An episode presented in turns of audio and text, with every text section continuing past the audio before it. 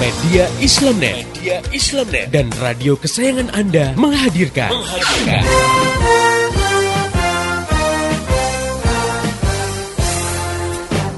Voice of Islam. Voice of Islam. Voice of Islam.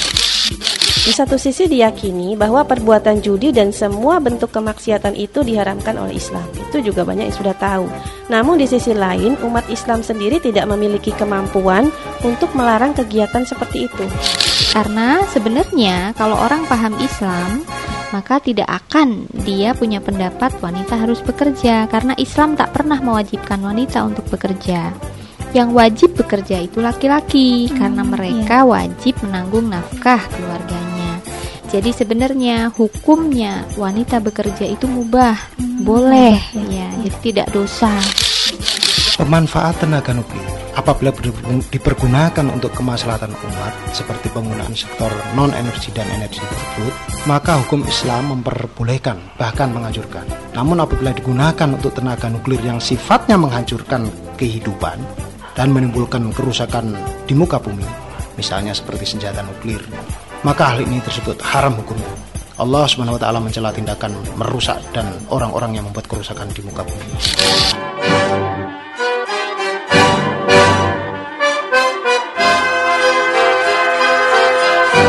Voice of Islam. Voice of Islam. Voice of Islam.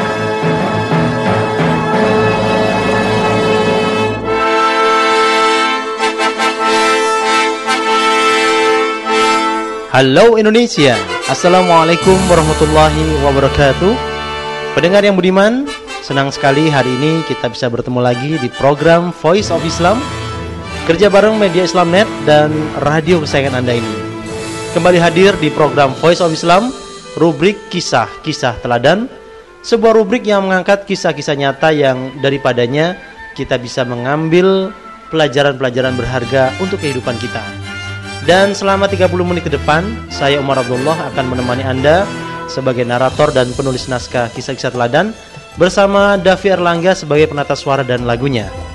Pendengar yang budiman, kali ini kisah-kisah teladan mengangkat topik kemuliaan orang berilmu. Kemuliaan orang berilmu.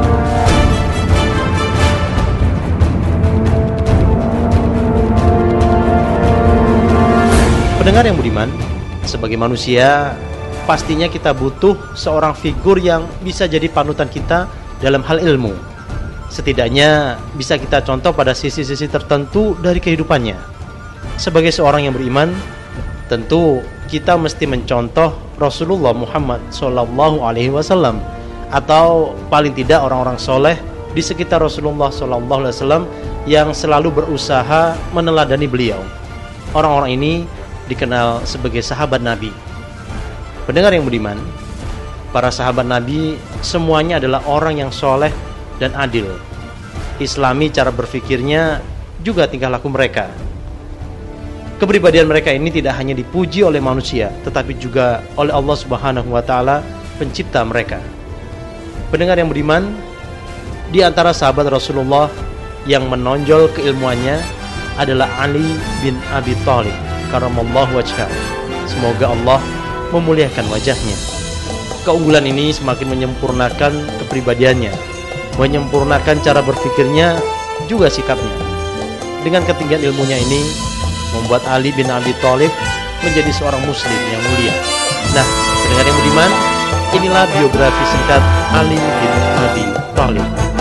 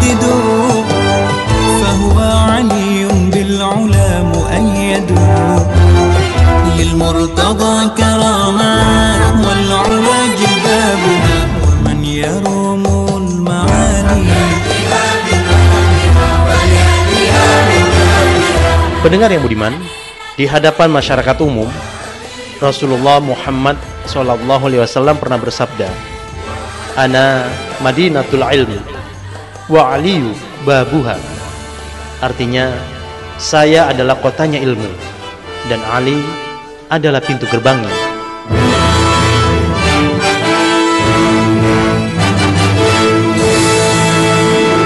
Pendengar yang budiman, ketinggian ilmu Ali bin Abi Thalib ini sungguh luar biasa. Salah satu keunggulan Ali adalah luasnya pengetahuannya tentang ayat-ayat Allah. Wajar saja karena sejak usia 10 tahun hatinya telah dipenuhi oleh keindahan Al-Qur'an, keagungan dan rahasia-rahasia Al-Qur'an. Di samping itu, Ali menyaksikan turunnya ayat demi ayat secara langsung. Maka pantaslah jika ia berkata, "Tanyailah aku, tanyailah aku, tanyailah aku tentang kitab Allah sekehendak hatimu." Demi Allah, aku lebih tahu tentang ayat-ayatnya baik yang diturunkan di waktu malam maupun di waktu siang.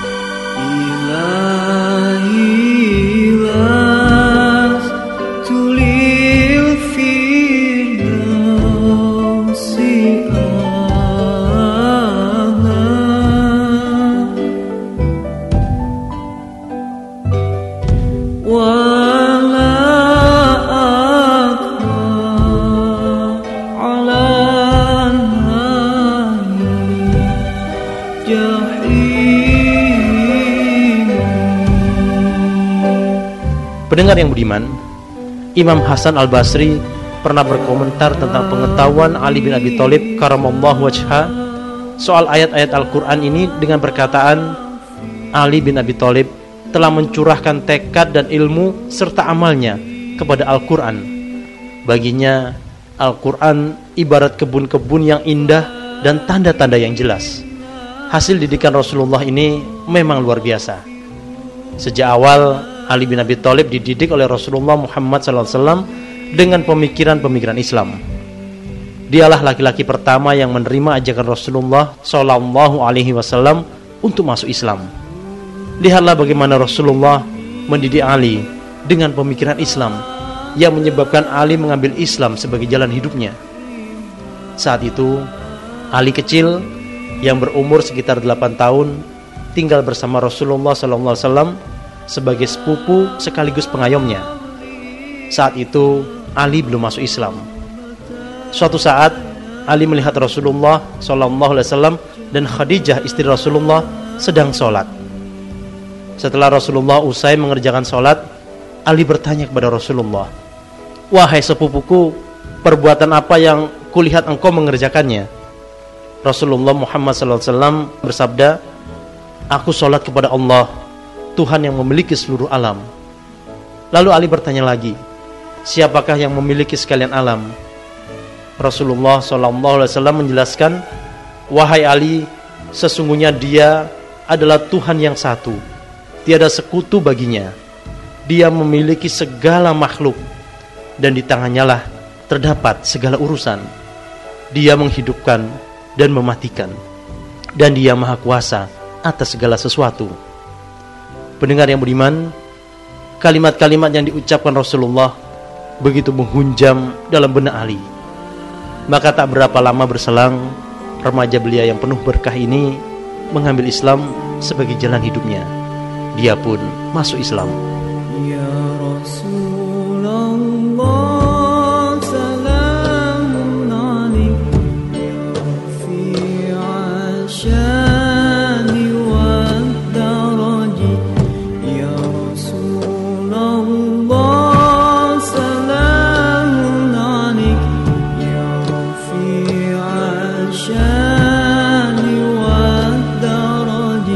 Pendengar yang budiman, selain mendidik masyarakat dengan pemikiran yang islami, Rasulullah juga mendidik nafsiyah atau mentalitas masyarakatnya dengan Islam. Termasuk di dalamnya sahabat Nabi yang bernama Ali bin Abi Thalib. Didikan nafsiyah Islamnya ini berhasil mengubah masyarakat jahiliyah menjadi masyarakat Islam yang energik, penuh vitalitas menjalankan aturan-aturan Allah, namun tetap rendah hati dan santun terhadap orang-orang yang beriman. Ketika Rasulullah Muhammad SAW dan para sahabat radhiyallahu anhum berhijrah ke Madinah untuk memulai membangun peradaban Islam di sana dalam bentuk daulah Islamiyah. Ali turut serta berhijrah dan membangun peradaban dunia yang baru itu.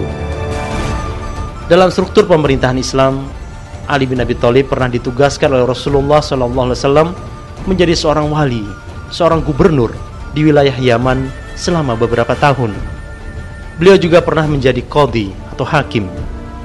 Di masa pemerintahan Amirul Mukminin Utsman bin Affan radhiyallahu an, beliau diminta menjadi muawin tahwid atau wakil khalifah, suatu kedudukan dengan tanggung jawab satu tingkat di bawah khalifah, sang kepala negara Islam dan menjelang akhir hidupnya beliau dibaiat oleh kaum muslimin untuk menjadi kepala negara Islam dengan sebutan Imam Ali.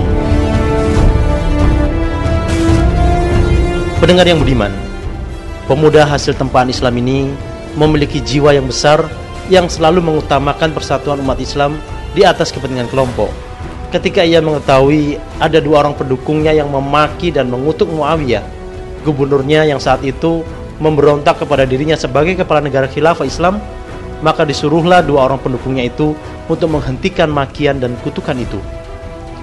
Kedua orang itu datang kepada Ali dan bertanya, "Ya Amirul Mukminin, bukankah kita di atas kebenaran dan mereka di atas kebatilan?" Imam Ali menjawab, "Benar, demi Tuhan yang memiliki Ka'bah." Mereka bertanya lagi, "Kalau begitu mengapa engkau mencegah kami memaki dan mengutuk mereka?" Imam Ali menjawab, Aku tidak suka kalian jadi orang yang suka memaki dan mengutuk. Akan tetapi katakanlah, Ya Allah, jangan tumpahkan darah kami dan darah mereka. Perbaikilah hubungan antara kami dengan mereka. Dan sadarkanlah mereka dari kesesatan. Hingga siapa yang tidak tahu bisa mengetahui kebenaran. Dan yang membangkang bisa sadar dari kesesatannya.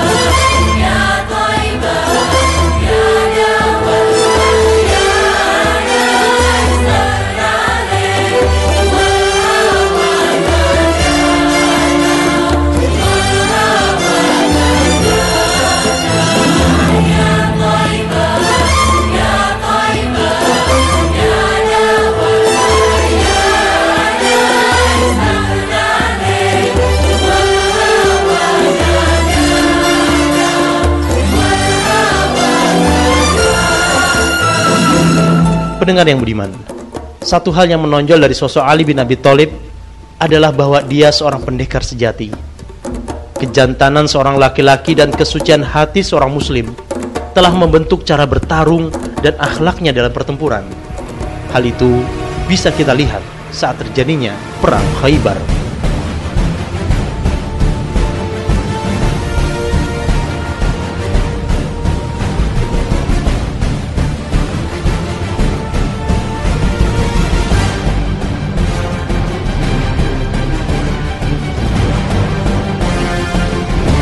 Saat itu, benteng Khaybar milik kaum Yahudi yang ingin memerangi kaum muslimin sulit ditembus. Bahkan oleh pasukan yang dipimpin oleh Abu Bakar dan Umar bin Khattab. Saat itulah dibutuhkan seorang yang Rasulullah dengan penuh optimis berkata tentangnya.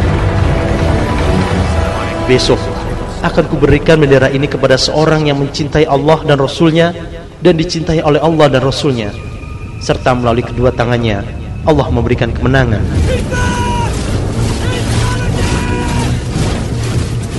Pendengar yang budiman, pagi harinya setelah semua pasukan bersiap, Rasulullah SAW dengan lantang berteriak, "Di mana Ali bin Abi Thalib?"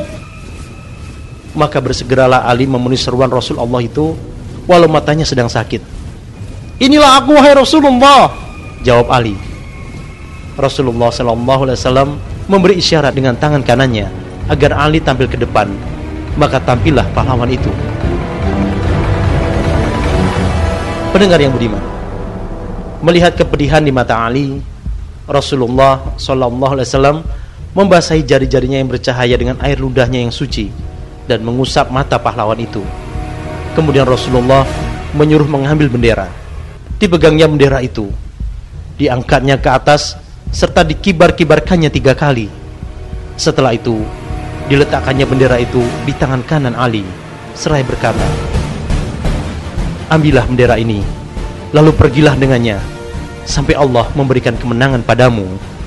Pendengar yang budiman, maka segeralah Ali membawa bendera dan pasukannya maju. Di depan pintu benteng ia berseru, Aku, Ali bin Abi Thalib,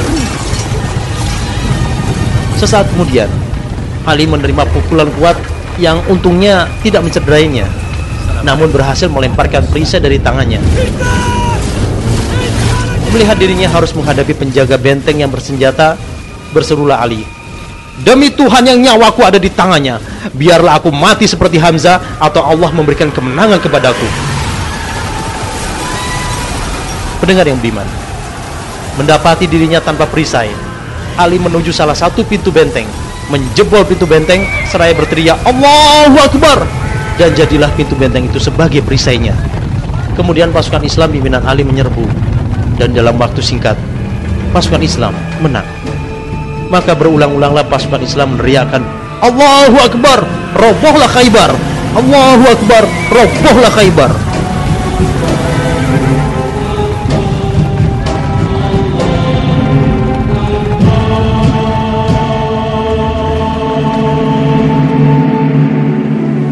Pendengar yang budiman, Ali bin Abi Thalib adalah orang yang sangat mencintai dan menghormati para sahabat Rasulullah. Teman-teman seperjuangannya saat mengawal penegakan syariat Islam dalam bentuk negara khilafah Islamia. Penghormatan Ali itu bisa kita lihat saat beliau usai mengimami sholat subuh di kota Kufah sebagai Amirul Mukminin.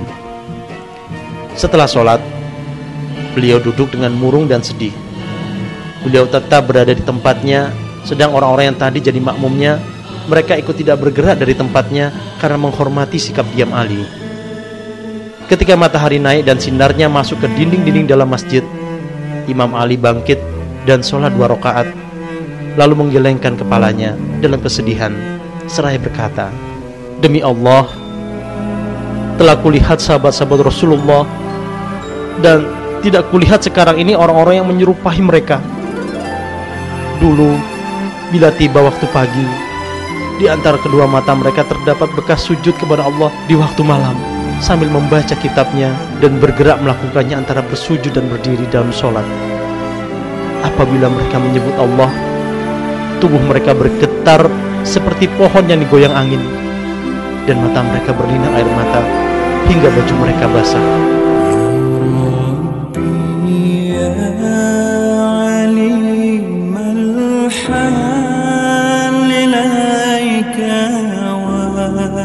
وجهت الآن فامنع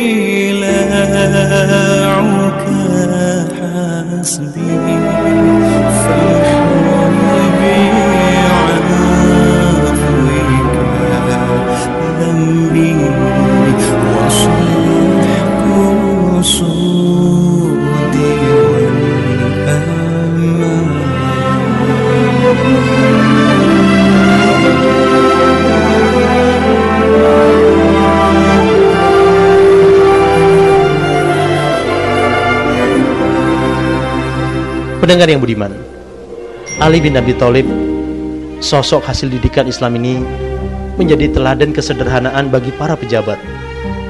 Saat beliau menjadi kepala negara, kerap kali beliau memakai baju yang sangat bersahaja. Para sahabatnya menawarkan untuk memberinya hak yang pantas bagi diri dan jabatannya. Namun dia justru berkata, baju ini menjauhkan kesombongan dariku dan membantuku untuk bersikap khusyuk dalam sholatku. Dan ini adalah contoh yang baik bagi orang-orang supaya mereka tidak boros dan bermewah-mewah.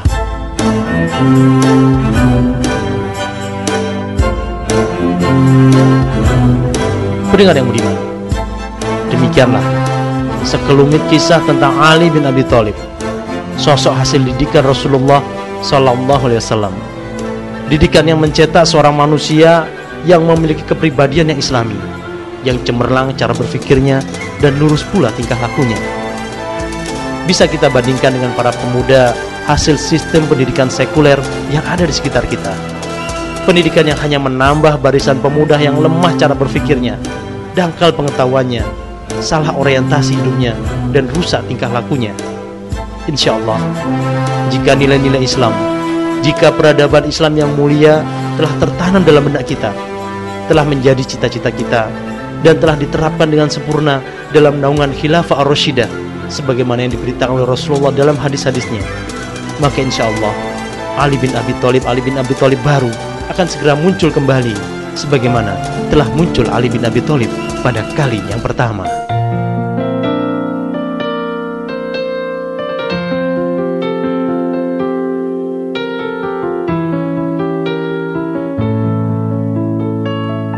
Ya Allah Ya Alim Ya Fattah Ya Arhamar Rahimin. Jadikanlah kami para pemuda yang kaya dengan ilmu Yang berjiwa besar Yang selalu berpikir ke arah perbaikan.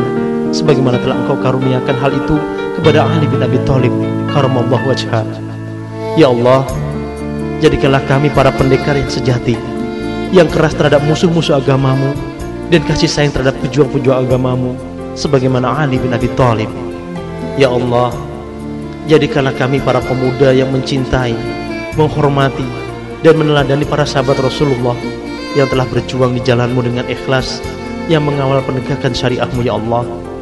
Ya Allah, kumpulkanlah kami bersama Rasulullah, bersama para sahabat, bersama para siddiqin, dan orang-orang yang soleh lainnya di dalam surgamu ya Allah, dengan ridhomu ya Allah. Amin ya Allah, ya mujibas sa'ilin.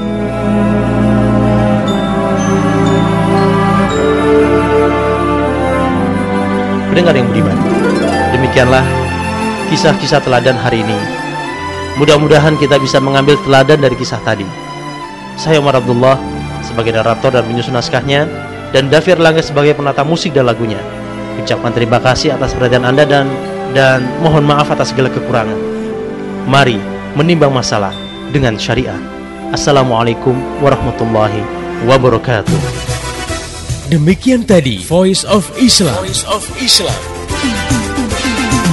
Semoga hikmah yang terkandung bermanfaat untuk kita semua. Amin amin amin ya robbal alamin. Kembali bisa Anda dengarkan Voice of Islam. Voice of Islam menghadirkan topik-topik seputar kehidupan kita esok hari di waktu dan gelombang yang sama.